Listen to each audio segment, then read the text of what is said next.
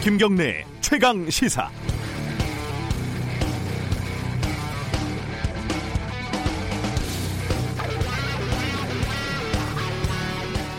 이른바 이춘재 연쇄 살인 사건과 관련해서 사건을 조작하고 무고한 시민을 고문한 경찰들과 검사가 무더기로 입건이 됐습니다. 관련 기사 한 대목을 읽어보겠습니다. 수사본부는 당시 형사계장 A씨 등 6명을 허위 공문서 작성, 가혹행위 등의 혐의로 입건했다. 또 수사과장 B씨와 담당 검사 C씨 등 2명을 직권남용, 체포, 감금 등의 혐의로 입건했다. 뭐 들으셨다시피 기사에는 경찰이고 검사고 다 이니셜로 나오죠. 경찰은 법률상 독자적인 수사권이 없고 검사의 지위를 받는다 이렇게 치고요. 그러면 검사는요? 생각을 해보면요. 일반 평검사가 음주운전을 하거나 어디서 싸움질을 해서 문제가 되면 그건 일반인과 같이 익명으로 처리할 수 있다고 봅니다. 그런데 검사의 직무와 관련된 사건일 경우에는 어떻게 처리를 할까요? 어, 우리의 관행은 어떤 검사가 수사의 실적을 세우면 실명으로 보도하고 뇌물을 받거나 증거를 조작하면 어, 평검사 정도면은 다 익명으로 보도를 합니다. 그런데 검사라는 직책은 어떤 직책입니까? 검사는 헌법상 국민의 기본권인 신체의 자유와 주거의 자유를 침해할 수 있는 유일한 권리를 가지는 직책입니다. 수사권, 기소권을 독점하고 있다. 이 말은 뭐 새삼스럽게 할 필요도 없죠. 사실상 국민의 생사 여탈권을 쥐고 있는 겁니다. 임용되자마자 4급 정도의 직급을 부여받고 대한민국에는 검사가 2,500명 정도밖에 없습니다. 경찰은 한 10만 명이 넘죠. 이렇게 막강한 권력을 가진 사람들을 견제할 수 있는 건 검경 수사권 조정 같은 제도적인 권력 분점일 수도 있지만 사회적인 책임을 부여하는 게 더 빠를 수도 있습니다. 쉽게 말해서 검사 일을 하면서 나쁜 짓을 한 검사님들은 이름을 공개해야 되는 거 아니냐 이겁니다. 그래야 그나마 조심하지 않겠습니까? 고유정 같은 흉악범의 이름을 공개하는 것보다 시민들에게는 검사 이름 공개하는 게 더 큰 이득이 될 겁니다. 12월 18일 수요일 김경래 최강 시사 시작합니다.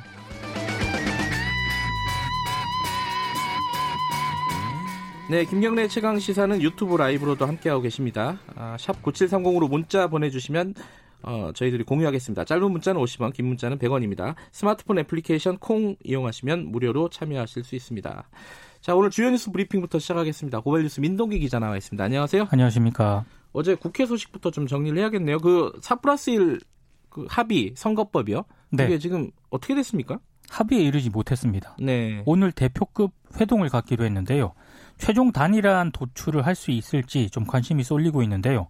어제 회동에서는 지역구 250석, 비례대표 50석 가운데 내년 21대 총선에서만 한시적으로 비례대표 30석의 연동률 50%를 적용을 하고요. 네.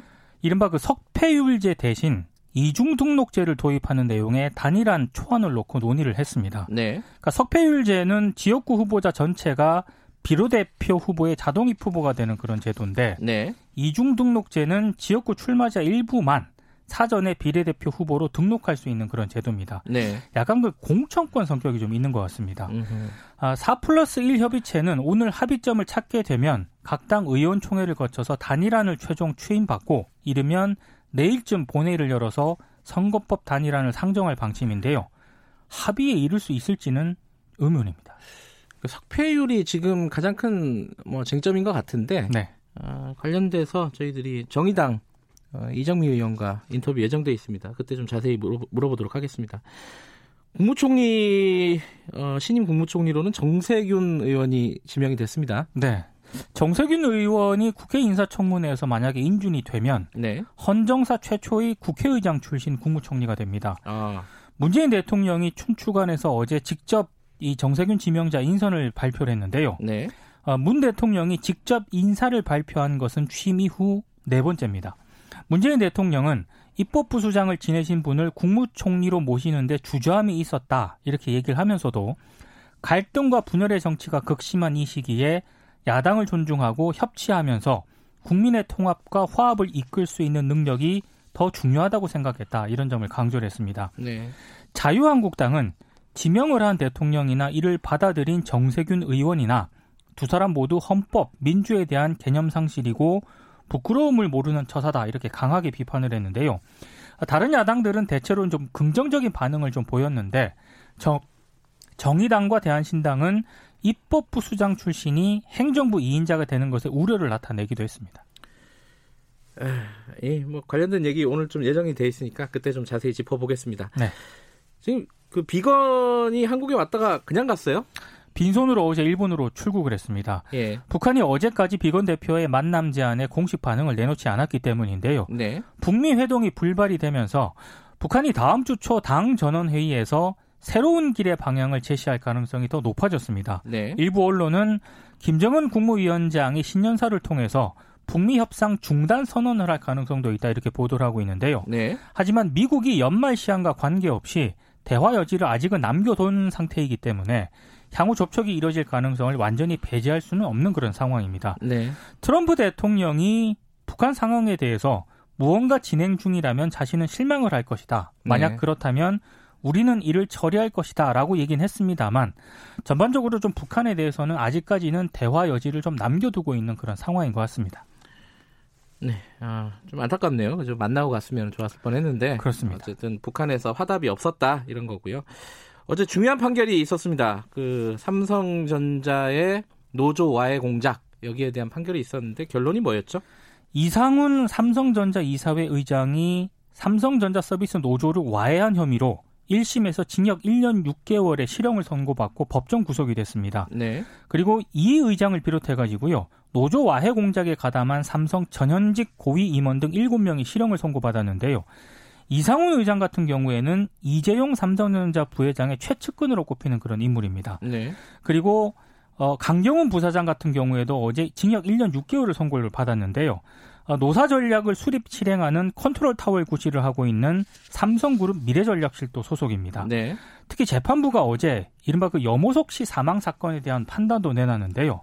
박상범 전 그 대표 등은 2014년 노조 탄압에 반발을 해서 여모석 씨가 스스로 목숨을 끊었거든요. 네. 근데 염씨 장례를 노동조합장으로 치러지는 것을 막기 위해서 여모석 씨 아버지에게 6억 8천만 원을 건네고 경찰을 동원해서 염씨 시신을 탈취한 혐의를 받고 있는데 이게 2014년 일입니다. 그죠? 2014년입니다. 예, 예. 재판부가 정부 경찰에게 천만 원을 건넨 혐의만 유죄로 판단을 했고요. 네. 염호석 씨 아버지에게 6억을 건넨 혐의는 무죄를 선고를 했습니다. 네. 삼성에서 뇌물을 받고 노사 문제에 개입한 김모 전 경찰청 정보국 팀장은 가장 높은 형량인 징역 3년을 선고를 받았습니다.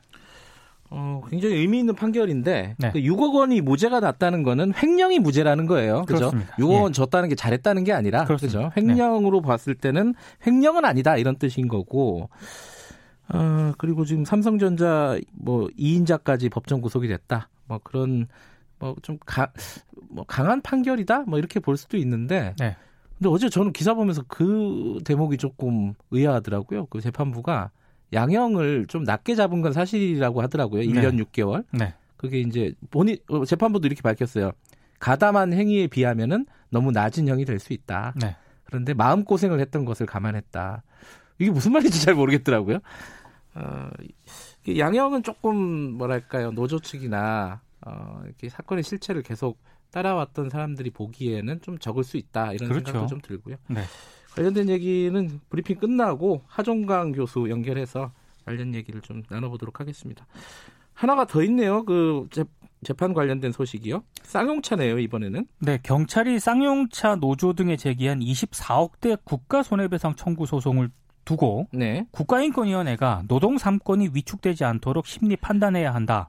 이런 의견을 대법원에 제출을 했습니다. 그러니까 경찰이 쌍용자동차 노조에 24억 원을 달라고 제기를 한 거죠. 그렇습니다. 이게 이제 무슨 사건 때문이었죠? 경찰이 2009년 쌍용차 진압 과정에서 네. 크레인 헬기가 파손이 되고 경찰이 정신적 피해를 입었다면서 쌍용차 지부 등 노동자를 상대로 24억 원의 손해배상 소송을 제기했거든요. 네. 2015년 2심 법원이 이 가운데 11억 6,760만 원을 손해배상 금액으로 인정을 했습니다. 네. 현재 지연이자가 붙어가지고 액수는 계속 늘어나고 있는데요. 네. 손해배상 소송은 대법원에 3년째 계류 중입니다. 근데 인권위는 당시 경찰이 진압 과정에서 위법하고 부당한 강제 진압으로 인권을 침해하고 사태를 악화시킨 책임이 있는데도 노동자 생존권을 위협하는 거액의 손배 청구 소송을 제기한 것은 정당성이 결여됐다 이렇게 판단을 하고 있습니다. 네. 올해 7월에는 민가병 경찰청장이 이 쌍용차 진압 등 과거 사건 인권 침해 논란에 대해서 공식 사과를 하긴 했습니다만 네.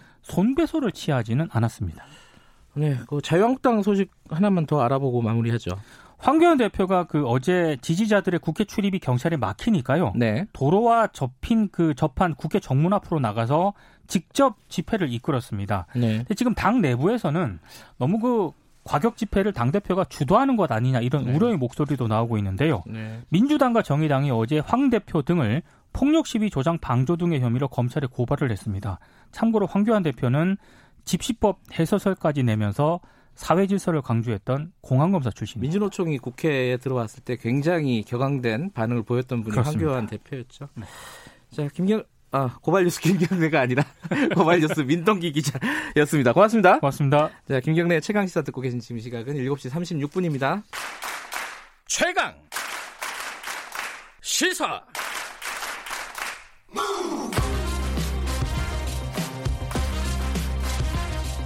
지금 여러분께서는 김경래 기자의 최강 시사를 듣고 계십니다. 네, 최근 어, 좀 전에 어, 뉴스 브리핑에서 잠깐 다뤘, 다뤘었는데요. 삼성의 노조 와해 공작 관련된 재판이 어제 있었습니다.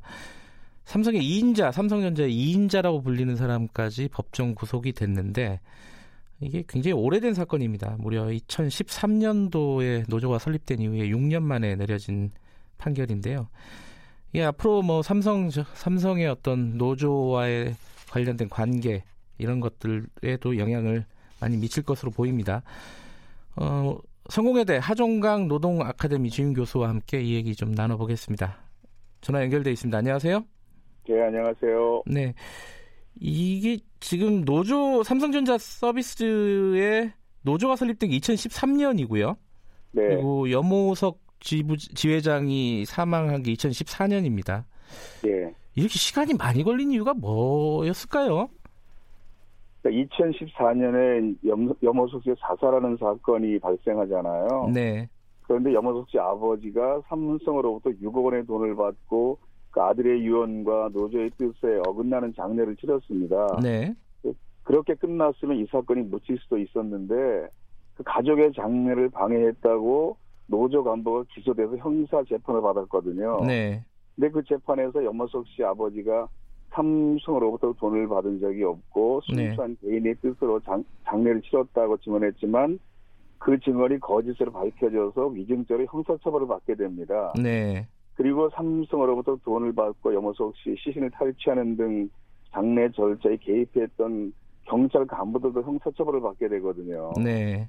그러니까 삼성은 돈을 준 적도 없고 노조에 전혀 개입한 적이 없었다고 주장했는데 돈 받았다는 사람들이 이제 형사처벌을 받게 되니까 음흠. 민주노총 금속노조에서는 이제 이 사건의 몸통인 삼성을 수사해라 네. 이런 요구를 할 수밖에 없었고 음, 그렇게 되니까 실제 몸통인 삼성을 수사하고 처벌하지 않을 수 없는 상황이 된 건데 네.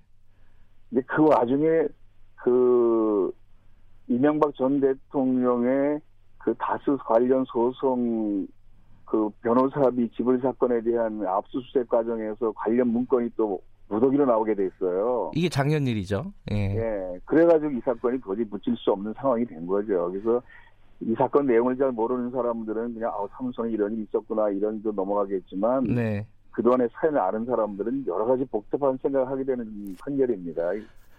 한 가지 좀 의아스러운 거는 이제 네. 되돌아서 생각해 보면요. 돌이켜 생각해 보면 이게 2015년도에 검찰이 수사를 했던 부분이에요. 사실은 그때는 무혐의를 냈단 말이에요. 그게 2013년에 네. 삼성 그룹이 작성한 S그룹 노사전략 문건을 정의당 심상정 대표가 폭로하잖아요. 그렇죠.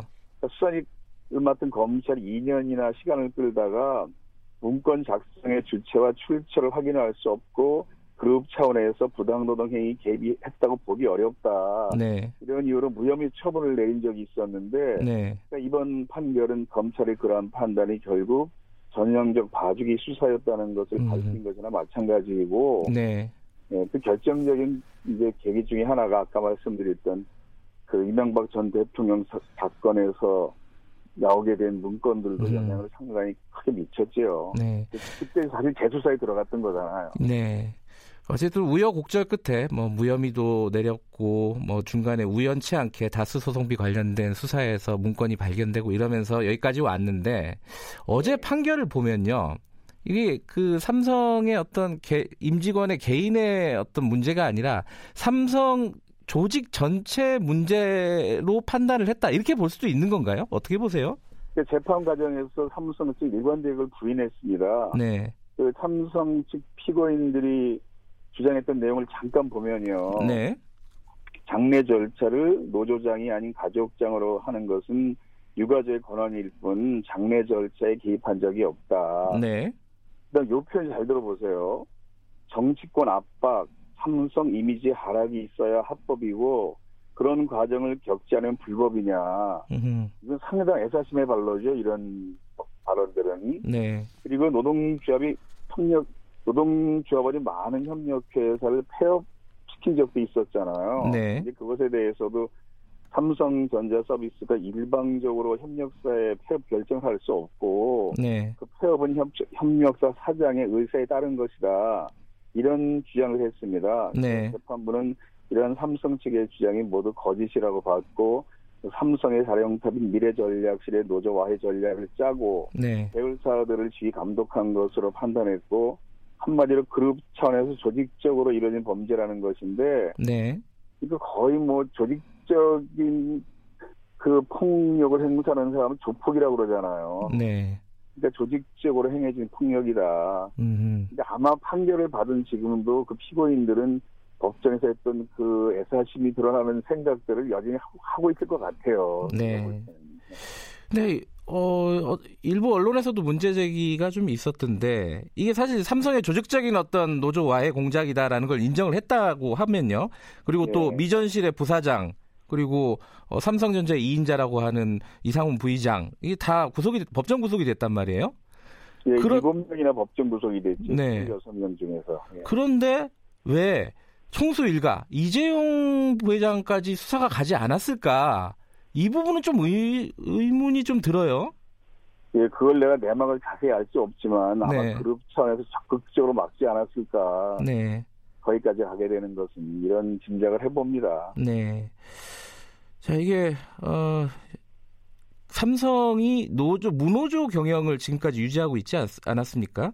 예, 예. 근데 그 와중에 무노조뿐만 아니라 노조를 와해시키는 그린화 작업까지 했다. 여기까지 밝혀진 건데, 예, 예. 그럼 앞으로 이제 삼성의 어, 노사 관계는 어떻게 될 것인가? 좀 변화가 있을 것인가? 뭐 이런 부분이 또 어, 궁금합니다. 어떻게 보십니까?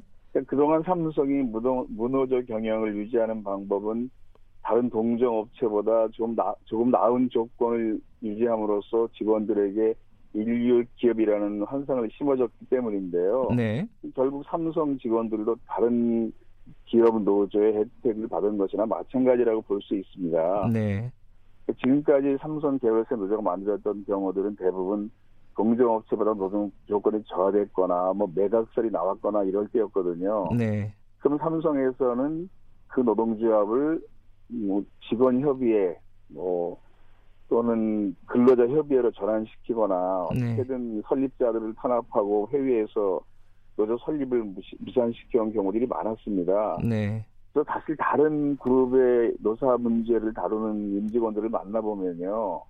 삼성이 무노조 경영이라는 그 설립자의 취지를 지키기 위해서 과도한 비용을 지불한다. 음흠. 이런 판단들을 많이 했거든요. 네, 실제로 이제 미래를 지향하는 기업이 노동조합과의 관계 하나를 제대로 처리하지 못하면서 어떻게 선진 기업이라 할 수 있겠습니까? 네, 사실 지금 기업은 마땅히 부담해야 할 노동 비용을 지출하는 것이 기업 경쟁력이나 국가 경제 유익하고요. 네, 철저한 자본주의 원칙에서 보더라도 마땅히 지불해야 할 노동 비용을 지불하지 않는 것은 사실 자유시장 질서를 교란시키는 행위로 보거든요. 네, 그러니까 지금 유럽 연합 대표들이 한국에까지 와 있으면서 문재인 정부에게 계속 국제 노동계 협약을 비준하라고 요구하고 있잖아요. 네, 그게 한국의 노동자 인권을 존중해서라기보다 자기 나라 기업들은 다 그 원칙을 지키고 기업을 경영하고 있는데 네. 수출하면서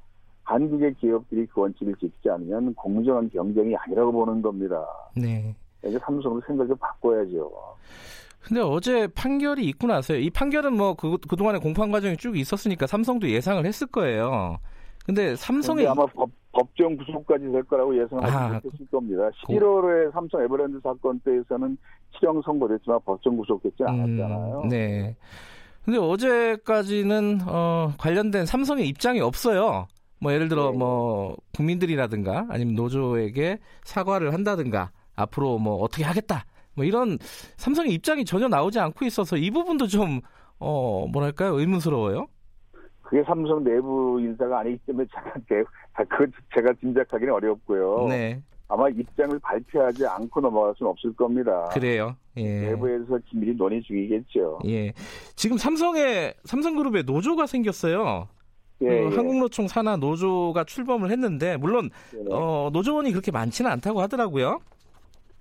그게 이제 기사에 보니까 네. 뭐 조합원이 30명 네네. 남짓이다 이렇게 보기도 했는데 그건 단노조 생기기 전까지 상황이고요. 네. 그러니까 지난 11월에 제4노조가 삼성전자에 생겼거든요. 네. 한국노총 소속 조직이 바로 그 노조인데 네. 500여 명 정도로 그때 출범을 했다고 하니까 네. 그 주장하기를 지금은 좀 더 많아졌을 겁니다. 네. 신생 노조가 이제 어떻게 방향을 잡고 활동하느냐도 물론 중요하지만 네. 더 중요한 것은 삼성이 대노조관을 얼마나 바꾸느냐 하는 것이 이 향후의 성과를 좌우하게 될 것 같습니다. 이제 앞으로는 어, 예전에 했던 어, 이런 어떤 노조 와해 공작 이런 것까지는 못하지 않겠습니까? 이제 삼성도. 아 그게 이제 뭘 우리가 예의주시해야 되냐 하면요. 네.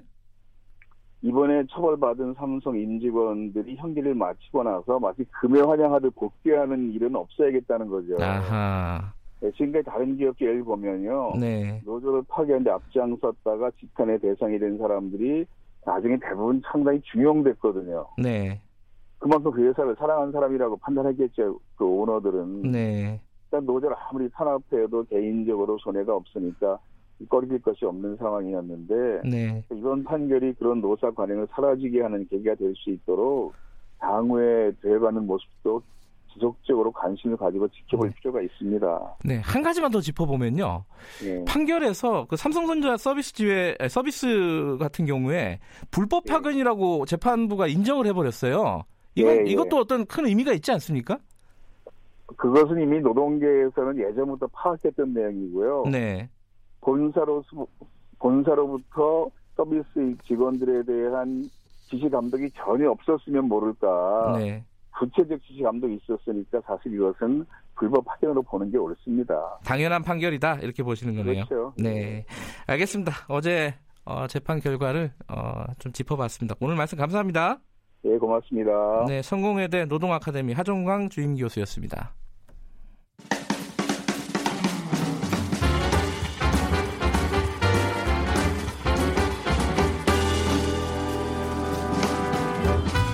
여러분의 아침을 책임집니다. 김경래의 최강 시사. 네, 최강 스포츠 KBS 스포츠 취재부 박주미 기자 나와 있습니다. 안녕하세요. 네, 안녕하세요. 뭐 새벽에 들어온 소식이 있다고요? 네. 김광현 선수가 메이저리그 간다고요? 네. 결정이 됐어요? 입단 기자회견 됐습니다. 아 그래요? 네. 언제 했어요?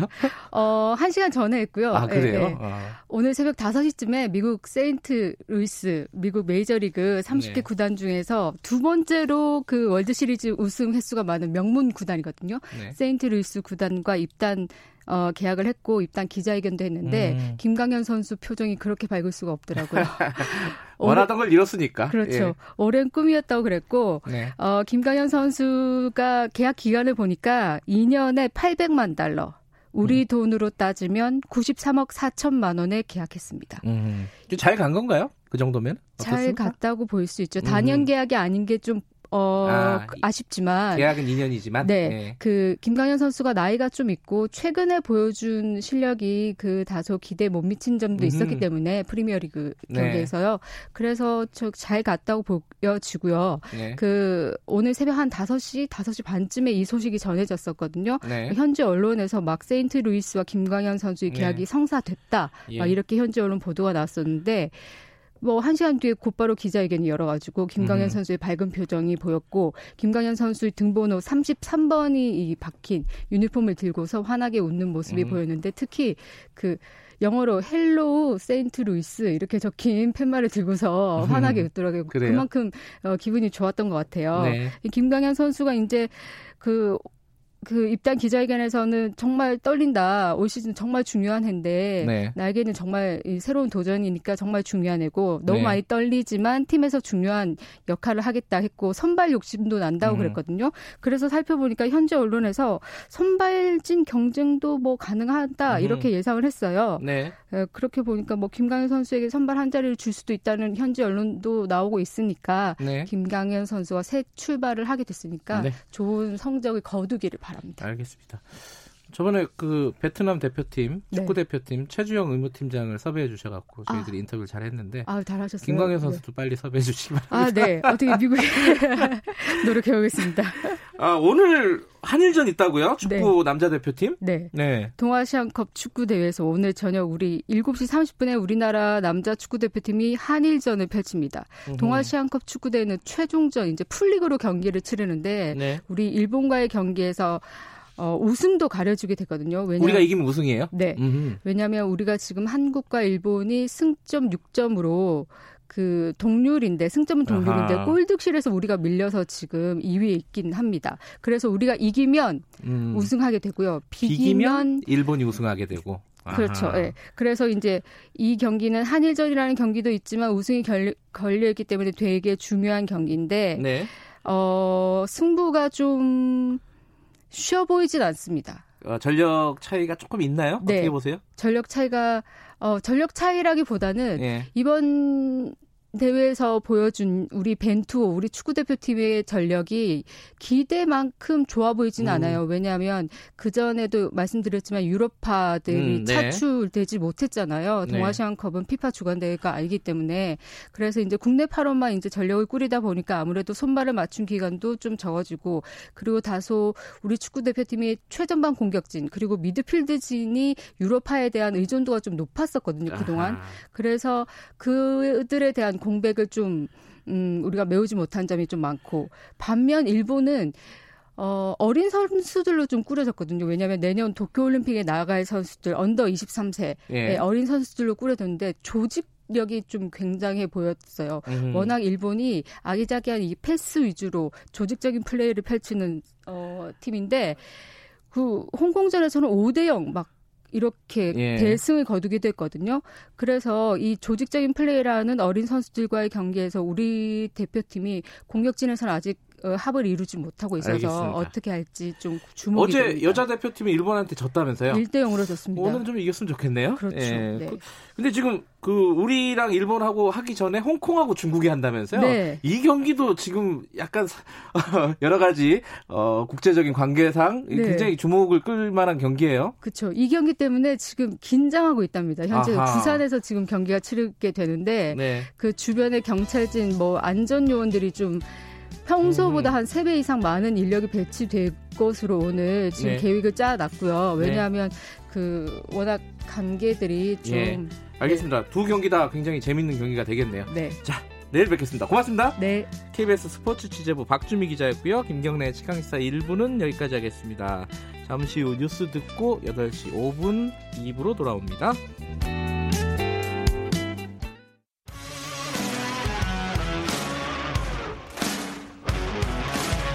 뉴스타파 기자 김경래 최강 시사. 김경래 최강 시사 2부 시작하겠습니다. 어제 저녁까지 어, 4 플러스 1 국회에서요. 어, 자유한국당을 뺀 나머지 어, 정당들의 협의체죠. 선거법 관련해서 이게 단일안을 만들려고 했는데 그게 또 잘 안 됐다고 하네요. 어, 이게 어떻게 돼가고 있는지 지금 더불어민주당하고 정의당하고 좀 의견 차이가 있다 이렇게 계속 나오고 있지 않습니까? 오늘은 정의당의 이정미 의원 연결해서 관련 얘기 좀 나눠보겠습니다. 이정미 의원님 안녕하세요.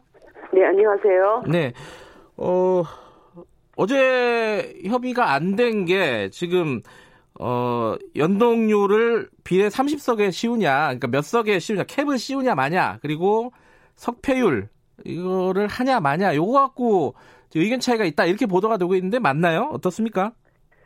어, 어제 4 플러스 1 회의에서는 네. 어, 의견 차이를 상당히 저는 좁혔다고 알고 있습니다. 아 그래요? 음. 아주 세부적으로 뭐가 어떻게 어, 이견이 있는지 이런 것들에 대해서는 어제 회담을 어, 함께 하신 분들이 세부적인 내용은 내부에 외부에 알리지 않고 어, 좀 더 논의를 이어가자 이렇게 얘기를 했기 때문에 제가 뭐 상세하게 말씀을 드릴 수는 없지만 네. 어, 뭐, 아까 그, 사회자님께서도 처음에 말씀하셨던 정의당과 민주당 간의 의견 차이라고 예. 얘기를 하셨는데요. 네.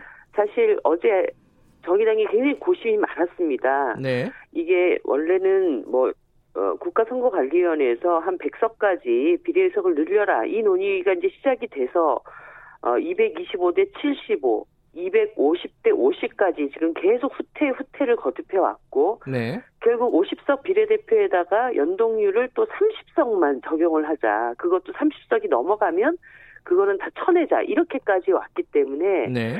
과연 우리가 선거제도 개혁을 하는데 비례성과 대표성을 어, 높일 수 있는 그리고 어, 단순 다수 소선구제에서 이 천만 표씩 사표가 벌어지는 것을 보완할 수 있는 그런 개혁을 하자는 애초에 취지에 네. 어, 너무 이거 많지 않는 이런 결과가 나오는 것이 아니냐 이런 문제 제기를 상당히 했었습니다. 네. 그런데 이제 아시다시피 어, 그저께 어저께 계속 자유한국당이 거의 뭐 국회에 와서 난동을 부리고 예. 어, 이 개혁 자체를 한 발도 나갈 수 없도록 네. 어, 봉쇄하려고 하는 이런 일들이 사태가 너무 심각해지면서 네. 정의당 입장에서는 더 이상 시간을 끌 수는 없지 않는가. 거기에다가 음. 어저께부터 예비 후보 등록이 시작이 되었기 때문에 네.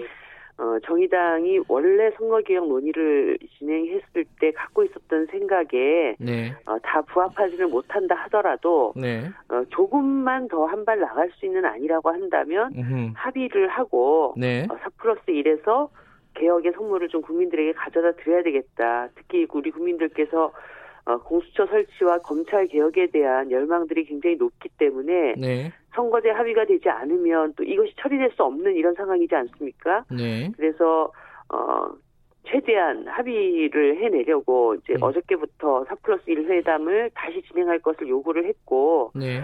어 민주당이 제안한 안들을 상당히 수용하는 이런 그 어, 의견을 가지고 정의당은 접근을 했습니다. 근데 네. 이게 이제 뭐 정의당과 민주당만 앉아 있는 협상 자리가 아니다 보니까 네. 뭐 바른미래당도 있고 이제 다른 당들도 있지 않습니까? 네. 그당 안에서도 사실 며칠 전간에 민주당 안들이 상당히 많이 변화가 있었습니다. 처음에 정의당이 빠진 4 플러스 1 회담에서 제안했던 안이 네. 어, 어제 오전에는 또 다른 안으로 변경되고 이러다 보니까 그 안들을 수용하기 위해서 혹은 그 안들에 대해서 좀 다른 당의 의견들을 제안하기 위해서 시간이 필요한 것 같습니다. 그 지금 현재로서는 어, 그 이중 등록제 이렇게 석패율제는 하지 말고 네. 이 이중 등록제를 하자.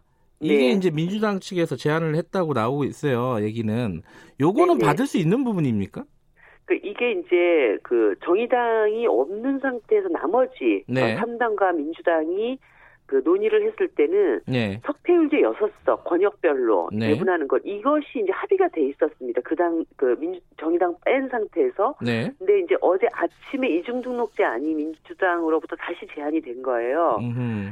근데 이제 사실은 석패율제는 어 지역구에 뛰는 사람들이 석패율에 모두 명부를 등록해 놓고 그 명부는 그 구간 어, 전체 비례대표 구간 중에 일정한 구간에 딱 정해져 있죠. 네. 그렇게 해서 어, 지역구를 뛴 사람들 중에 정말 아쉽게 탈락한 사람들을 구제하기 위한 제도지 않습니까? 그리고 네. 사실 그렇기 때문에 이거는 자유한국당이나 민주당이 애초부터 뭐 영남과 호남 같은 각 당의 험지에서 출마했던 의원들을 좀 구제하기 위한 이런 취지로 석배율제를 그쪽에서 먼저 얘기를 해왔던 아닙니다. 근데 네. 이제 이중 등록제로 가게 되면은 지역구를 띄는 사람들 중에 일부만 어 그렇죠. 비례명부와 지역구에 같이 등록을 할 수 있기 때문에 뭐 한동안 어제 그제 그 더불어민주당이 갑자기 뜬금없이 정의당한테 어 우리가 권역별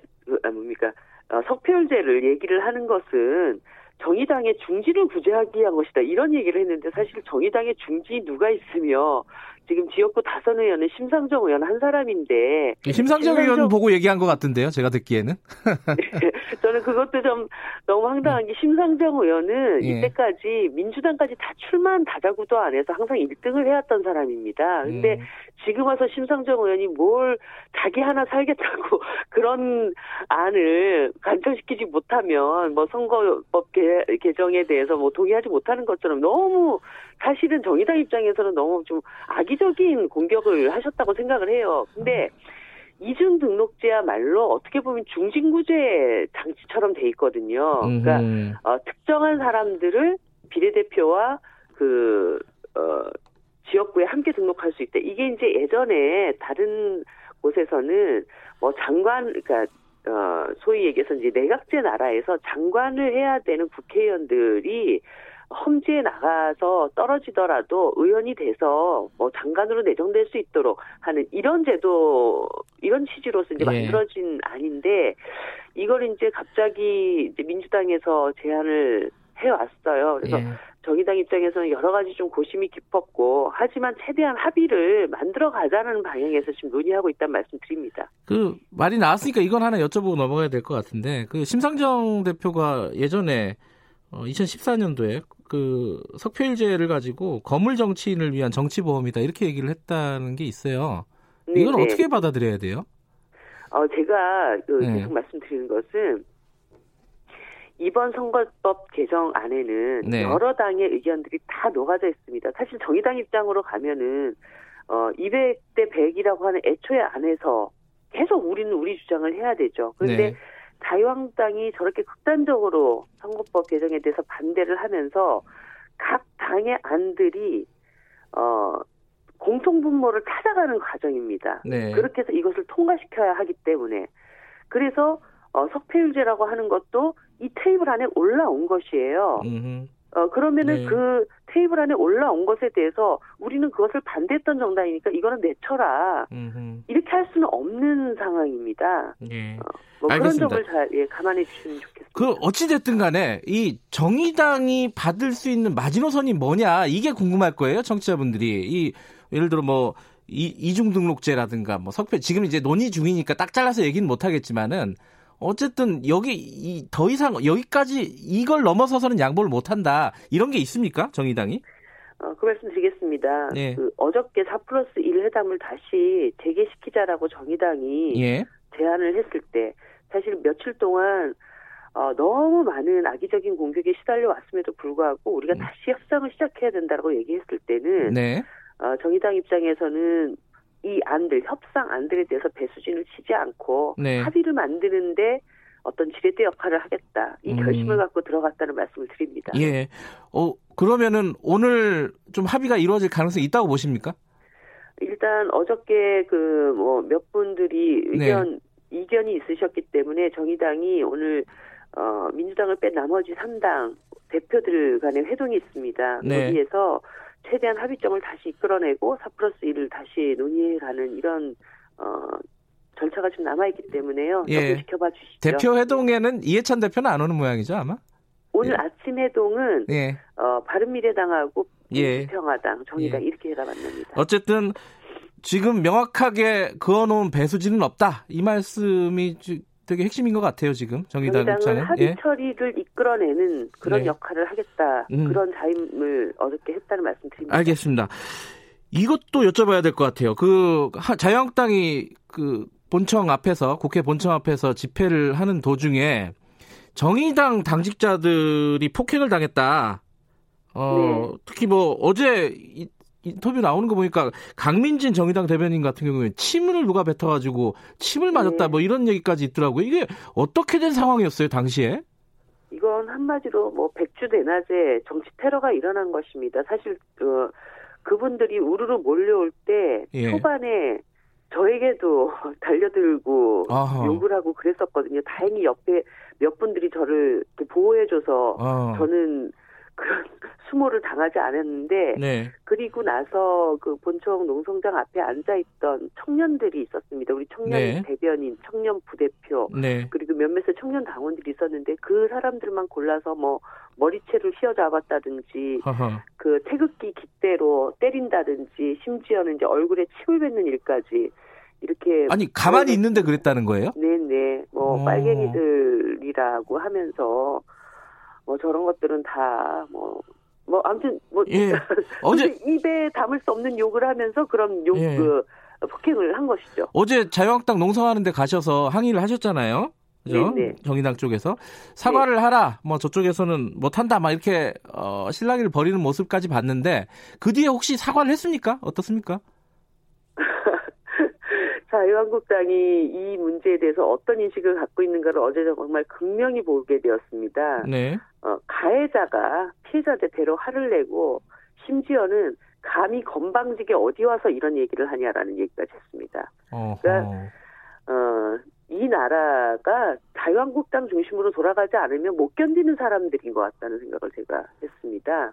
그리고 어, 몇몇 분들은 어, 자기들이 한 일이 아니다. 그러니까 이게 자유한국당 당원이 아니다. 예. 우리 공화당이다라고 핑계를 어, 댔습니다. 어, 근데 저희들이 뭐 얘기한 것은 어제 집회가 자유한국당이 주최한 집회였고 네. 그렇게 폭력을 행사하면서 들어온 사람들 앞에서 황교안 대표가 뭐라고 했습니까? 여러분들이 승리했다 이런 얘기를 했습니다. 네. 그런데 그것을 자유한국당 책임이 아니다라고 얘기를 하면 도대체 어디다가 책임을 물어야 될 것이며 네. 어, 이렇게 책임을 떠넘긴다는 것은 결국 그저께 행동이 문제 행동이라는 것을 자유한국당도 인정하는 것이 아닌가 음. 그렇게 생각을 합니다. 그리고 뭐 맨날 우리 공화당하고 보수 통합 외치던 자유한국당이 문제가 생기니까 또 우리 공화당에게 책임을 떠넘기는 것도 진짜 블랙 코미디죠. 지금 정의당은 자유한국당하고 우리 공화당 지도부들을 일부 고발을 한 거죠, 지금? 네네. 폭행 사태 관련해서. 자유한국당 예. 황교안 대표, 심재철 원내대표, 우리 공화당 조원진 대표 이렇게 예. 여기서 근데 자유한국당 지금 입장이요. 어, 이게 최근에 좀 뭐랄까요? 어떻게 해석해야 될지 좀 난감한 입장이 하나 있습니다. 그 선거법 같은 경우에는 원안대로 올리면 우리 표결할 수 있다. 이런 발언이 나왔어요. 이거 어떻게 보세요? 한마디로 뭐 민주당 흔들기 하는 거고 네. 선거제도 개혁을 무산시키려고 하는 수죠. 그러니까 음, 어 사실 정의당 입장에서는 275대 25 아, 225대 75라고 하는 원안이 왜 네. 50까지 후퇴됐는데도 이걸 수용했겠습니까? 네. 정의당 입장에서 만족스럽지는 않지만 합의 처리를 하려고 여기까지 온 겁니다. 네. 거기에는 사실은 어 자유한국당을 뺀 나머지 정당 안에 의원님들 속에서도 이 안에 대해서 부정적인 어, 의견이 있다는 거를 저희들이 확인하고 있기 때문이거든요. 그러니까 네. 결국은 이 안 던져서 같이 부결시키자 그런 것이고 어 뭐 더불어민주당이 여기에 흔들리면 그것도 진짜 문제라고 봐야 되죠. 네. 어, 청취자분이 이런 뭐 질문을 보내주셨어요. 4596님이 이 자유한국당 지지자는 아닌데 왜 그런 집회가 이루어졌는지 취지가 중요한 거 아니냐 이런 취지의 질문을 보셨어요. 여기에 대해서 뭐라고 대답하시겠습니까? 어, 황교안 대표는 예. 지금 국회 안에서 자유한국당이 더 이상 협상 논의에 들어오고 네. 선거제도나 공수처의 어떤 타협안을 만드는 것을 어, 자신의 어떤 전략에서 완전히 배제시켰다고 저는 보고 있습니다. 음흠. 왜냐하면 지금은 자기 지지층을 최대한 결집해서 황교안 리더십으로 총선을 이끌어야 됩니다. 네. 그런데 협상의 국면으로 들어가는 순간 황교안 리더십은 무너지는 겁니다. 네. 그러니까 결국은 황교안 대표는 4 플러스 1이 합의안을 가지고 이것을 강행 처리를 하면 그 강행 처리한 국회를 끝없이 비난하면서 결국은 그 동력을 가지고 총선을 네. 어, 가겠다라고 하는 것이기 때문에 이미 그 자유한국당의 속셈은 다 드러나 있는 것입니다. 그런데 그런 생각을 갖고 있는 자유한국당을 계속 협상의 장에 들어오기를 기다린다? 그러면 결국 나머지 어떤 개혁안은 하나도 처리할 수 없는 국면이 되는 거. 네. 그런 결과를 낳게 된다는 것을 너무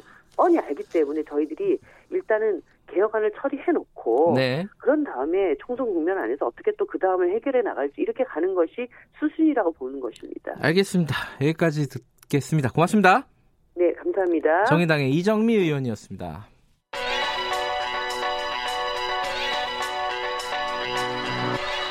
최강 시사 김수민의 눈. 김수민의 눈, 김수민 평론가 나와 계십니다. 안녕하세요. 네, 반갑습니다. 오늘 뭐 정세균 총리 후보자 지명 요 얘기를 좀 해보죠. 네. 예. 어떻게 예상을 하셨나요? 저는 예상을 했습니다. 그래요? 제가 지난 6월부터 6월부터요? 네네 이게 증거 자료가 팟캐스트 쪽에 있기 때문에 자신 있게 말씀을 드릴 수 있겠고요. 아, 김진표 의원 이름 나왔을 때도 아니다 정세균이다 이렇게 생각하셨어요? 예, 제가 안 될 거라고 뭐 이 방송은 아니지만 다른 네. 데서 얘기한 적 있었어요. 그래요? 네. 어, 촉이 좋으시군요.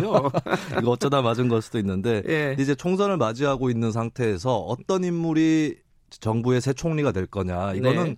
특정한 인물을 떠나서 감을 잡을 수 있었을 것 같아요. 예. 첫 번째는 민주당 지지층 바깥에서도 거부감이 없는 인물, 음흠. 두 번째는 경제 전문가 이미지를 갖고 있는 인물. 네. 이렇게 봤을 때 이제 처음에는 경제 전문가 이미지로 김진표 총리 설이 거론이 됐지만 결국에 이제 진보 진영 내부에서의 반발 음흠. 이런 것들을 감안해서 조금 더 비토도가 낮은 정세균 의원으로 그렇게 후보자 지명이 된 것 같습니다. 사실 이제 그 어, 평- 김수민 평론가 말씀하셨지만은 이제 정세균 총리설은 있었지만 정세균 의원은 약간 고사를 했다는 거잖아요. 네.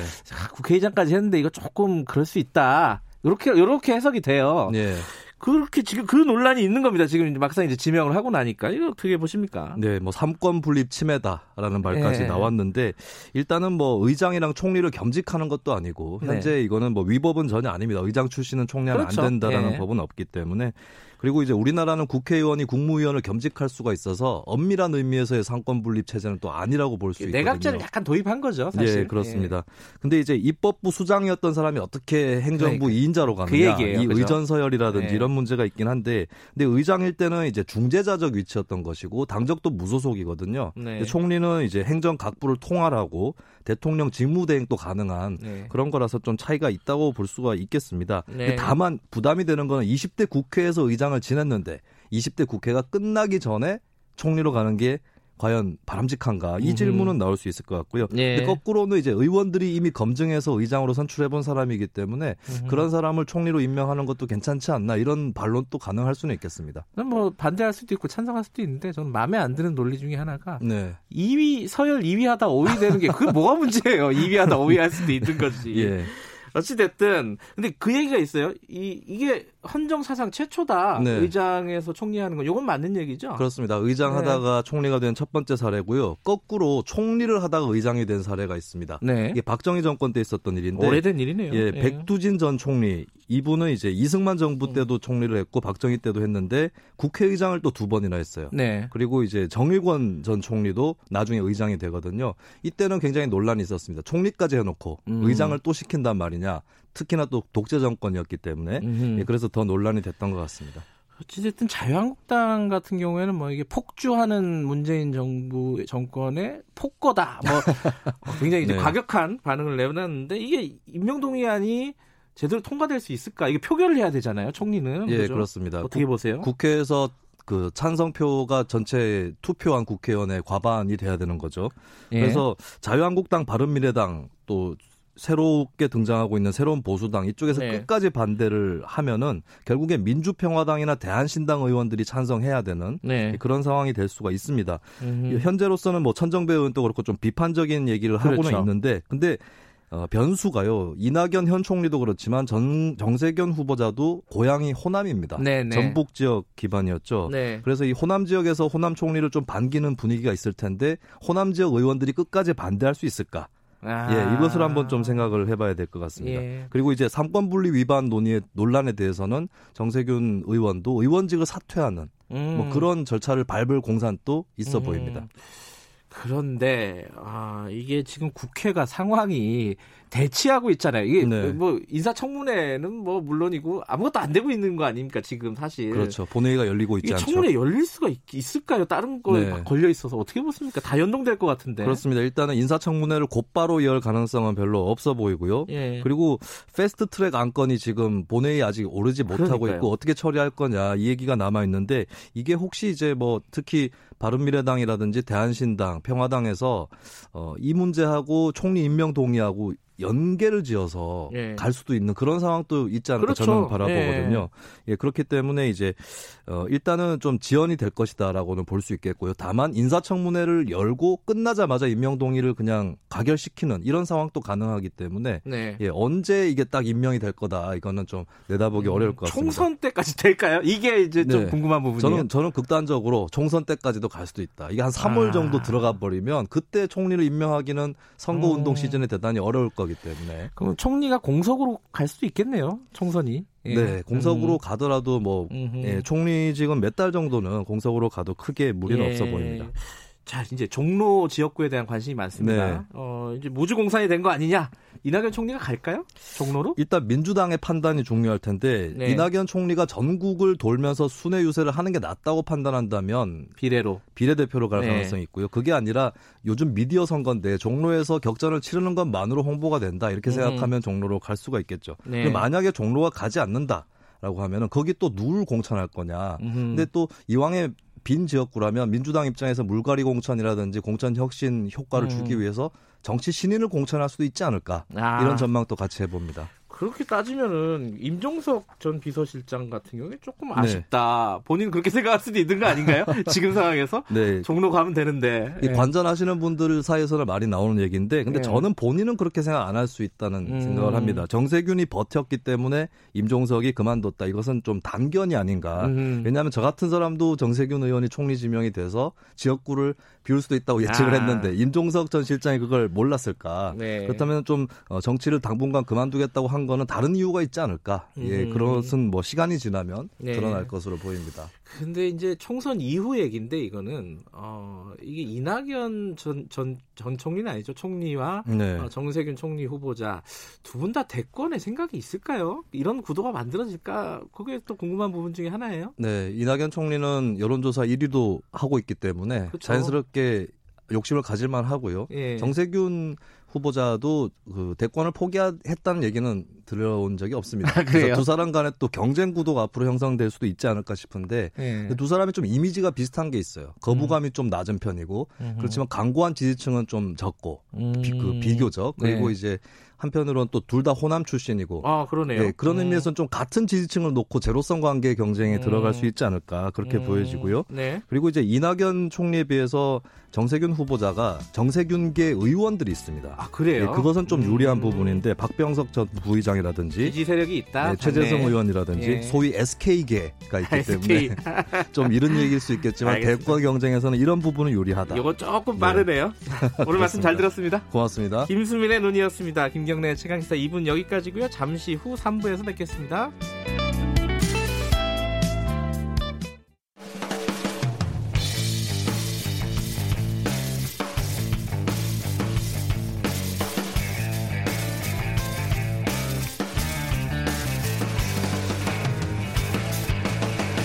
김경래의 최강 시사. 네, 김경래 최강 시사 3부 시작하겠습니다. 총선이 얼마 남지 않았습니다. 어, 근데 최근에 뉴스에서 많이 보셨겠지만은 개신교 쪽에서요, 어, 정치에 개입하는 그런 활동들이 많이 눈에 띕니다.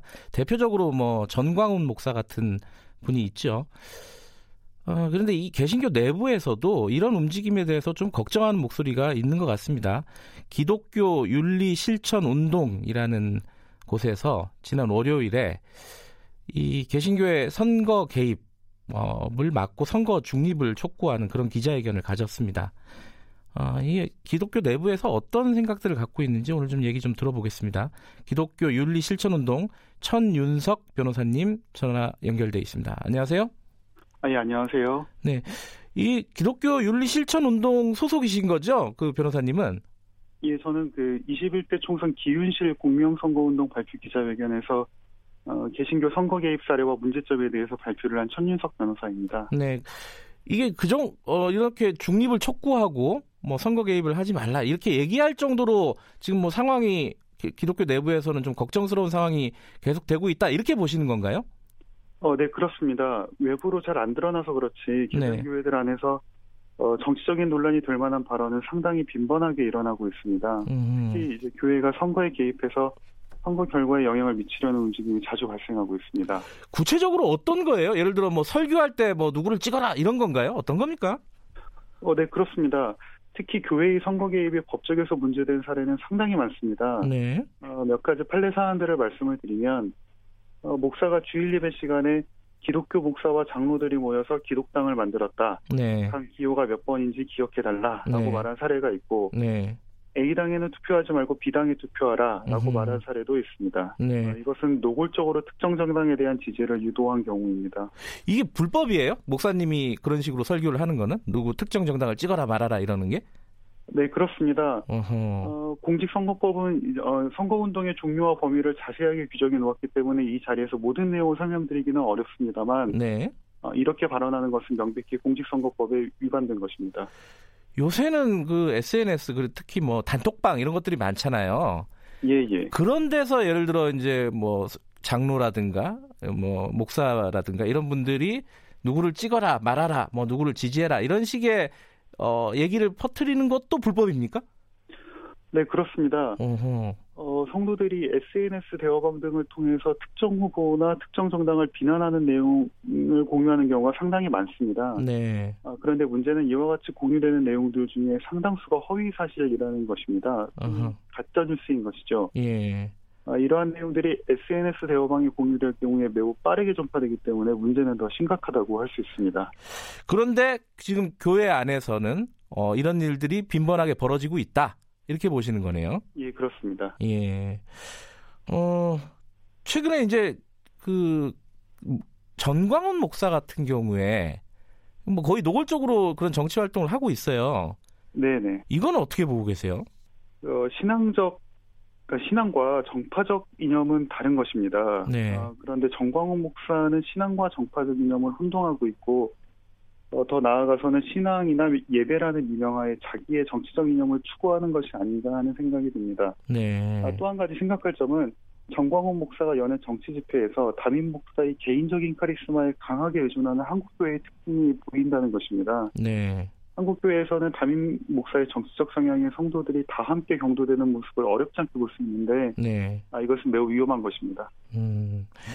이게 그 정광훈 목사는 이게 정치 활동이 아니라 종교 활동이다. 예컨대 청와대 앞에서 계속 그 예배 같은 걸 열고 있지 않습니까? 정광훈 네. 목사가 네. 종교 행사다. 어 그렇게 주장을 하고 있는데 어떻게 생각하십니까 변호사로서는? 어, 어떠한 집회가 종교적 의례, 예, 즉 예배인지 아니면 정치적 집회인지는 그 집회에서 나오는 발언을 통해 판단해야 할 것입니다. 네. 어, 그동안 토요일 집회에서 정광훈 목사가 한 발언이 여러 차례 언론을 통해 보도되었는데 네. 그러한 발언의 내용을 살펴본다면 토요일 집회를 예배라고 보기는 어렵다고 생각합니다. 음흠. 근데 이, 런 측면이 있어요. 정광훈 목사도 주장을 하는 건데 교회가 원래 정치하는 곳이다. 정치하는 집단이다. 그리고 이제 한국 역사에 보면 이렇게 독재 정권에 저항하고 이런 역사도 있지 않습니까? 개신교도. 네네. 이제 그런 것들이 다 정치 활동 아니었냐? 뭐 이런 얘기에 대해서는 어떻게 봐야 될까요? 어, 기본적으로 교회는 정치하는 집단이 아닙니다. 음. 교회는 하나님을 믿는 성도들이 하나님의 말씀을 묵상하고 예배를 드리고 교제하는 네. 곳입니다. 네. 정광호 목사의 거친 언사 어디에서 예수님의 가르침을 발견할 수 있는지 반문하지 않을 수 없습니다. 네. 종교와 정치의 경계선을 무너뜨린다면 교회의 본연의 모습은 사라지고 네. 어, 교회가 마치 정당 조직과 같은 모습으로 전락하지 않을지 우려됩니다. 음. 근데 이게 이제 그런 분들이 정광훈 목사를 비롯한 이렇게 정치적인 발언이라든가 특정 정당을 지지한다든가 이런 것들을 하는 이유가 신도들이 어, 그 부분에 대해서 용인하고 있기 때문에 혹은 뭐 그 부분에 대해서 오히려 어, 지지를 보내고 있기 때문에 그런 거 아닌가라는 생각도 들어요. 여론들은 좀 어때요? 기독교 내부에? 어, 일부 기독교인들이 그런 행동에 대해서 지지를 보내는 것은 사실이지만 네. 상당히 많은 기독교인들이 그러한 현상에 대해서 우려의 목소리를 내고 있는 것입니다. 예. 근데 이게 그 일종의 약간 극우적인 발언과 활동들이잖아요. 네. 왜 개신교가 그런 극우적인 어떤 색깔과 결합하게 되는 걸까? 이 부분은 이제 바깥에 계신 분들, 저도 이제 교회 바깥에 있는 사람인데 그 부분이 좀 궁금하긴 해요. 어떻게 보세요? 안에 계신 분 입장에서는? 네, 한국의 개신교가 정치에 과도하게 개입하는 현상의 원인에 대해서는 여러 가지 논의가 있습니다. 네. 과거 정치 권력의 도움을 얻어서 교세를 키운 경험, 어, 또 목사 한 사람의 카리스마가 교회 전체를 장악하고 또 소수의 교회가 교계 전체를 좌지우지하는 구조, 네. 또 예수님의 가르침을 따르기보다는 세속적 성공에 집착하는 풍토, 네. 그리고 교인들의 표를 얻으려는 정치권의 구애 등등 어, 여러 가지 요인이 작용하고 있다고 생각합니다. 네. 그 지금 아까 말씀 처음에 말씀드렸는데 천윤석 변호사님은 천윤석 변호사님은 기독교 윤리 신천 운동 소속이십니다. 이건 어떤 단체인지 좀 설명을 해주세요.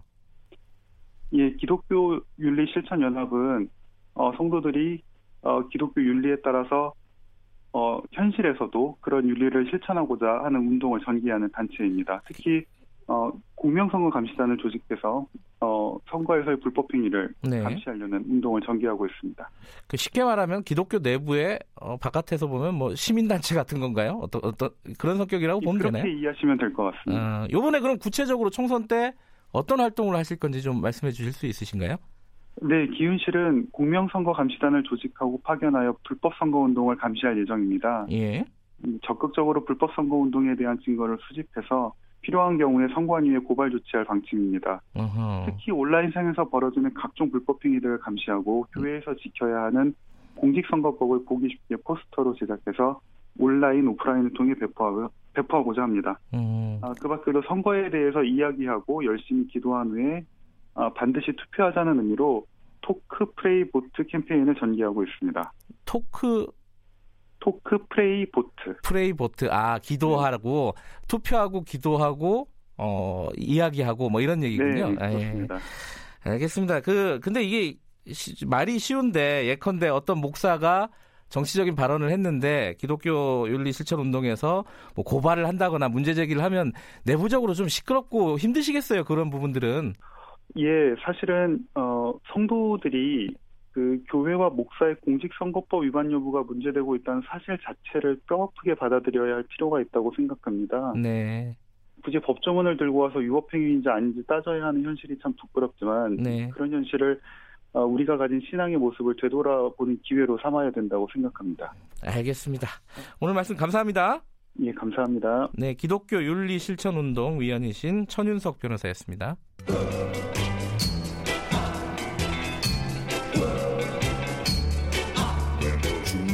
정글 같은 아침 시사의 숲에서 오늘도 웃고 울고 즐기며 사는 자연인 김경래 씨. 그의 하루 일과는 KBS 1라디오 김경래 최강 시사를 진행하는 것으로 시작합니다. 어, 그런데 이게 무슨 소리죠? 아침부터 열심히 준비한 자연인 김경래의 밥상 같이 드셔보실래요? 후회 없는 아침 건강한 시사 김경래의 최강 시사 네, 김경래 최강 시사 함께하고 계십니다. 오늘 굉장히 재미있는 게임 경기가 열립니다. 어, 뉴스 많이 들으셨을 거예요. 이세돌 어, 구단과 이 우리나라에서 만든 인공지능 한돌의 어, 이세돌 은퇴 대국이죠. 이게 펼쳐집니다.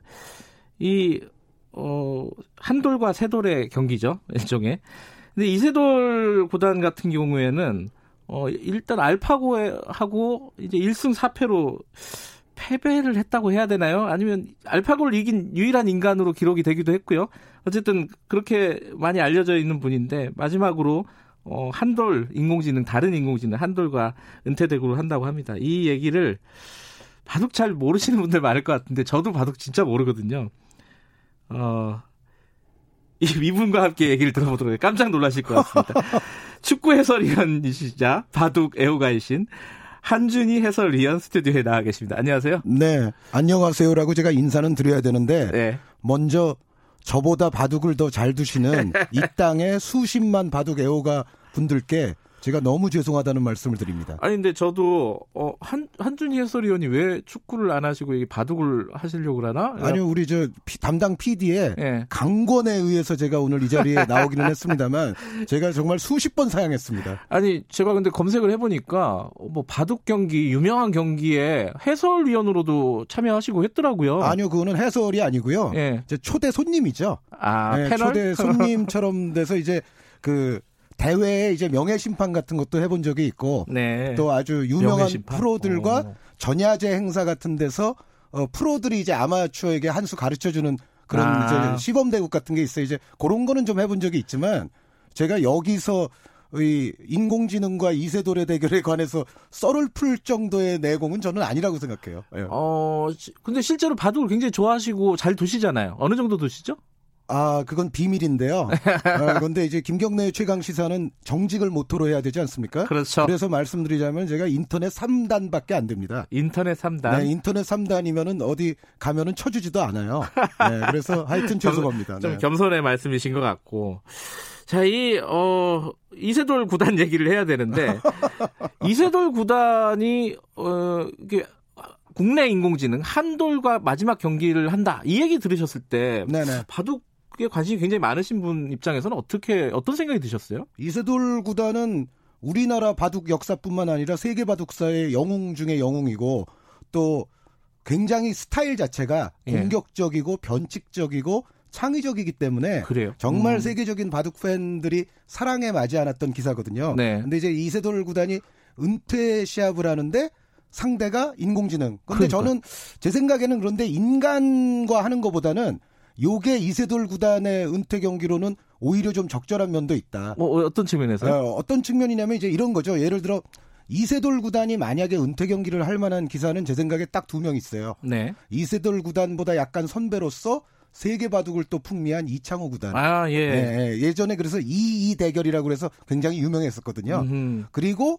이세돌 구단의 또 평생의 라이벌이라고 했던 중국의 구리 구단. 아하. 아, 요두 대결이 있는데 근데 이제 이창호 이세돌 대결은 제 생각에는 나중에 이제 시니어 바둑 이벤트 같은 데서 또 볼 수 있을 것 같고요. 예, 예. 그리고 그 이세돌 대 구리는 이미 2014년에 그 유명한 10번 승부를 했었어요. 아하. 예, 그래서 어, 이세돌 대 구리가 다시 여기서 붙는 거는 약간은 식상해요.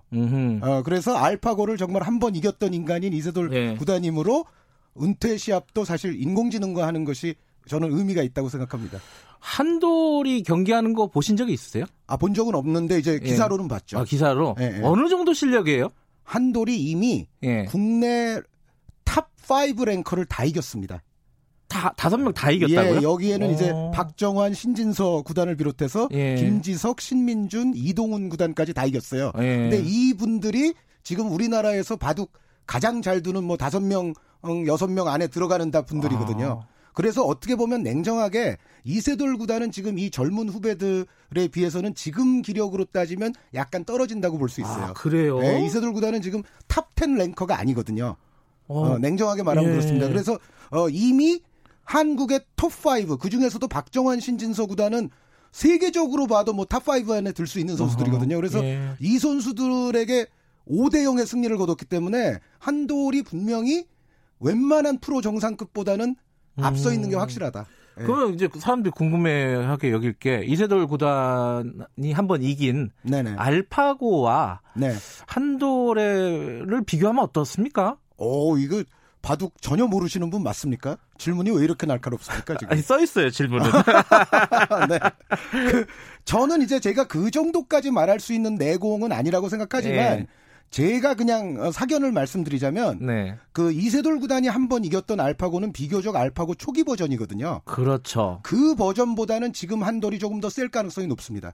아. 아 왜냐하면 그 예전에 그 알파고는 이세돌 구단에게도 한 번 졌잖아요. 네. 근데 좀 전에 말씀드린 대로 지금 한돌은 박정환, 신진석, 김지석, 신민준, 이동훈을 다 이겼어요. 음흠. 그러면은 이거는 제 생각에는 그 당시 알파고보다는 지금 한돌이 더 세다. 음흠. 그러나 지금 한돌은 그 60연승을 했던 전설의 알파고 마스터 버전에 비하면은 그거보다는 약하다. 예, 예, 예. 그러면 전 세계 인공지능이 뭐 알파고도 있고 한돌도 있고 여러 가지가 있잖아요. 한돌은 어느 정도 레벨이에요? 전 세계로 보면은? 일단 알파고님께서는 전설적인 60연승을 하고 그 다음에 또 2017년에 이제 이벤트로서 커제 구단에게 3승하시고 예. 여기에 이제 재미있는 대국이 하나 있었는데 중국의 최정상급 다섯 명이 의논해서 두는 바둑이 있었어요.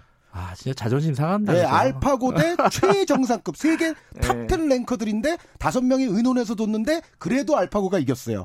자, 그리고 나서 알파고는 은퇴하셨습니다. 아, 이제 그 인간계를 떠나셨군요. 네, 그래서 네. 이제 다른 분야에 뭐 응용한다고 이제 다른 사업하고 계시고 알파고는 지금 존재하지가 않고 네. 지금은 이제 절예라는 인공지능이 중국 인공지능인데 이게 이제 최강이거든요. 예. 근데 절예가 출전했던 얼마 전에 인공지능끼리의 대회가 있었는데 여기서 한돌이 3등을 했어요. 3등이요? 예. 굉장히 그러니까, 잘하는 그렇죠. 편이네요. 우리 기술로 이제 좀 늦게 개발한 인공지능으로서는 지금 상당히 세다고 봐야 되고 예. 하지만 이제 절레보다는 좀 약하고. 자, 그럼 어쨌든 오늘부터 세 번 연속으로 3일 동안의 경기를 치르는데 네네. 이세돌 구단이 두 점 접고 들어간다고 들었어요 기사에서 네, 네, 네, 당연한 거네요 그러면은 그거는 지금 이제 말씀이 맞습니다. 어. 네. 그러니까 이세돌 구단도 두 점 정도의 차이로 일단 시작하는 게 좋겠다라는 거를 수긍을 하는 거죠. 음흠. 정말 한때 정말 세계 챔피언이고 그 스타일 자체가 어, 누구도 흉내내기 어려운 정말 창의적인 스타일의 바둑을 잘 두던 이세돌 구단이었습니다만 지금 일단 시작은 두 점 차이로 하는 게 좋겠다. 음흠. 그런데 이제 이세돌 구단이 만약에 이기게 되면 그 다음에는 이제 예, 호선과 거의 마찬가지가 되거든요. 호선이라는 아. 건 여기서 이세돌 구단이 먼저 흙으로 두기는 하지만 결국 또 백이 덤을 받기 때문에 이제 마찬가지 상황이 되는 음. 대등한 상황이 되고 만약에 이세돌 구단이 2승을 하게 되면 예. 그때는 이세돌 구단이 흙이 아니라 백이 돼요. 아하. 예, 예. 그러면은 만약에 이세돌 구단이 첫 경기에서 지면은 어떻게 되는 거예요? 두 번째 판에서는 이세돌 구단이 세 점을 먼저 깔고 아, 시작해야 아, 됩니다. 깔아야 돼요. 네. 또 한 번 지면 또 네 점 깔고요. 네 점까지 갈 수 있습니다. 야.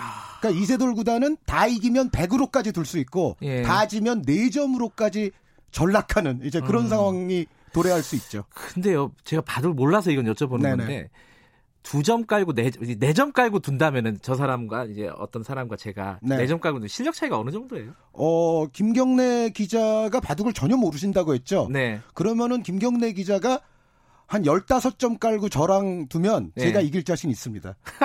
왜냐하면 바둑을 전혀 모르시기 때문에. 아니, 저는 그냥 아무데나 두니까 그런 거고. 그러니까요. 좀, 아. 좀 이렇게 약간 뭐 급수가 비슷하다 혹은 뭐 이렇게 웬만큼 둔다 그러면은 한 4점 차이면 겨, 실력 차이가 월등한 건가요? 4점 정도면은 아마 이제 프로에서 좀 센 분과 음. 아마에서 적당히 센 분.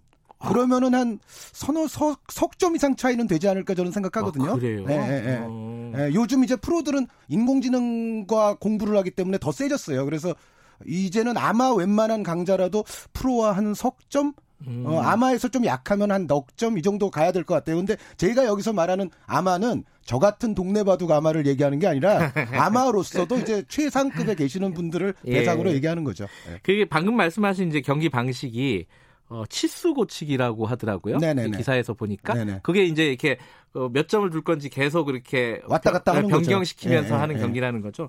근데 그런 거 생각해 보면은 이세돌 구단이 대단한 결심을 한 게 굉장히 자존심 상하는 일이고 두 점 깔고 둔다는 것도 어떻게 될지도 모르잖아요. 그렇죠. 질 수도 있는 경기인데 이거를 은퇴 경기로 한다? 어떤 결심이 있는 것 같아. 이 정도면은 네. 그죠? 그러니까 2016년 이전에 네. 프로가 컴퓨터와의 바둑에서 뭐 저, 점을 깔고 둔다? 이런 거는 상상도 못하던 일입니다. 어, 저도 사실은 이 컴퓨터가 바둑을 과연 인간을 이길 수 있을까? 바둑으로서. 네. 저도 상상 못 했거든요. 왜냐하면 바둑이라는 게 19줄, 19줄 가로, 세로 해서 361개의 이제 점이 나오는데 예. 그러니까 첫 수를 둘 때의 경우의 수가 361 가지고요. 예. 두 번째 이제 100이 둘 때의 경우의 수가 360 가지입니다.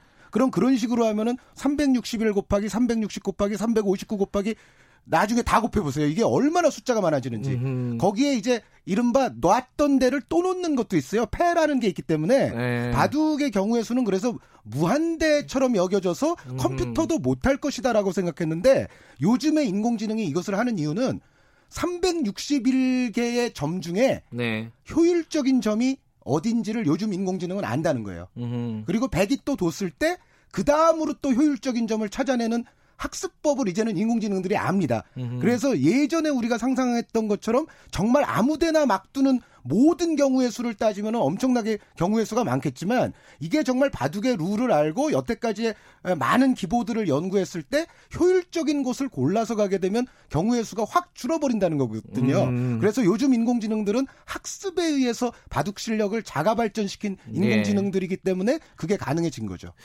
그 828 하나님 청취자분이 한의원님은 축구보다 바둑 바둑 해설이 더 재밌다고. 아, 이것도 자존심 상하시는 거 아닙니까? 아, 그건 아니고요. 제가 이제 프로레슬링 해설을 해도 요거보다 좀 더 재밌게 할 수 있고요. 네. 여러 가지가 다, 다 됩니다. 모든 네. 거에 전문가처럼 하실 수 있는 분이고. 자, 그 이세돌 어, 구단 같은 경우에는 그거 하나 여쭤보고 싶어요. 이게 하이브리드 방송이니까 지금 축구와 네네, 바둑에 네네. 축구 선수로 따지면 어떤 선수? 좀 우리가 알만한 축구 선수로 따지면 그러니까 부정적인 요소를 제외하고 네. 어 그 제가 지금 말하려는 사람이 매우 이제 여러 가지 범법이라든가 사고도 친 사람들이기 때문에 아, 뭐, 그 상관없습니다. 네, 그런 네. 요소는 제외하고 스타일적으로만 보자면 저는 디에고 마라도나 선수. 마라도나? 네, 네, 그래요? 예. 그 마라도나 전설이잖아요. 네, 전설이죠. 이세돌 구단이 당연히 세계 바둑사에서 전설이고 아, 제가 비유하는 이유는 스타일 때문입니다. 어떤 스타일? 그러니까 마라도나의 축구는 정말 예측 불가능하잖아요. 아. 뭘 할지 몰라요. 어디로 튈지 몰라요. 어, 그런 좀 괴팍 괴팍하고 좋게 말하면 창의적이고, 창의적이고. 좀 변칙적인 게 있어요. 어, 그러니까 이세돌 구단의 전성기 때 바둑이 사실은 그랬죠. 이게 이세돌 구단이 이게 좀 반골 기질도 있고 지금 말씀하신 그런 스타일이 있다고 하잖아요. 그게 지금 37살인데 은퇴가 좀 빠른 것도 이게 우리 어떤 기존의 한국의 바둑계와 약간의 갈등 관계 이런 것도 있다고 들었어요. 네, 저도 뭐 그거는 알고 네. 있습니다. 그러니까 이세돌 구단이 우리 바둑계의 여러 가지 어떤 관행이라든가 제도라든가 음. 이런 거에 이제 문제점을 지적하고 나서면서 음. 어 사실은 이번에 은퇴가 은퇴 첫 번째 선언이 아니에요. 아 그래요? 예전에도 한번 음. 은퇴할래 해가 해가지고 이제 갈등을 일으켰다가 다시 복귀해서 또 잘 두기도 하고 그랬던 네. 경력도 있고 어 계속 이제 그 문제에 있어서 이세돌 구단이 어떻게 보면 한국 바둑계에 좀 파란을 일으켰는데 여기에 대해서는 저는 이제 그 호불호가 두 편으로 나뉜다고 생각해요.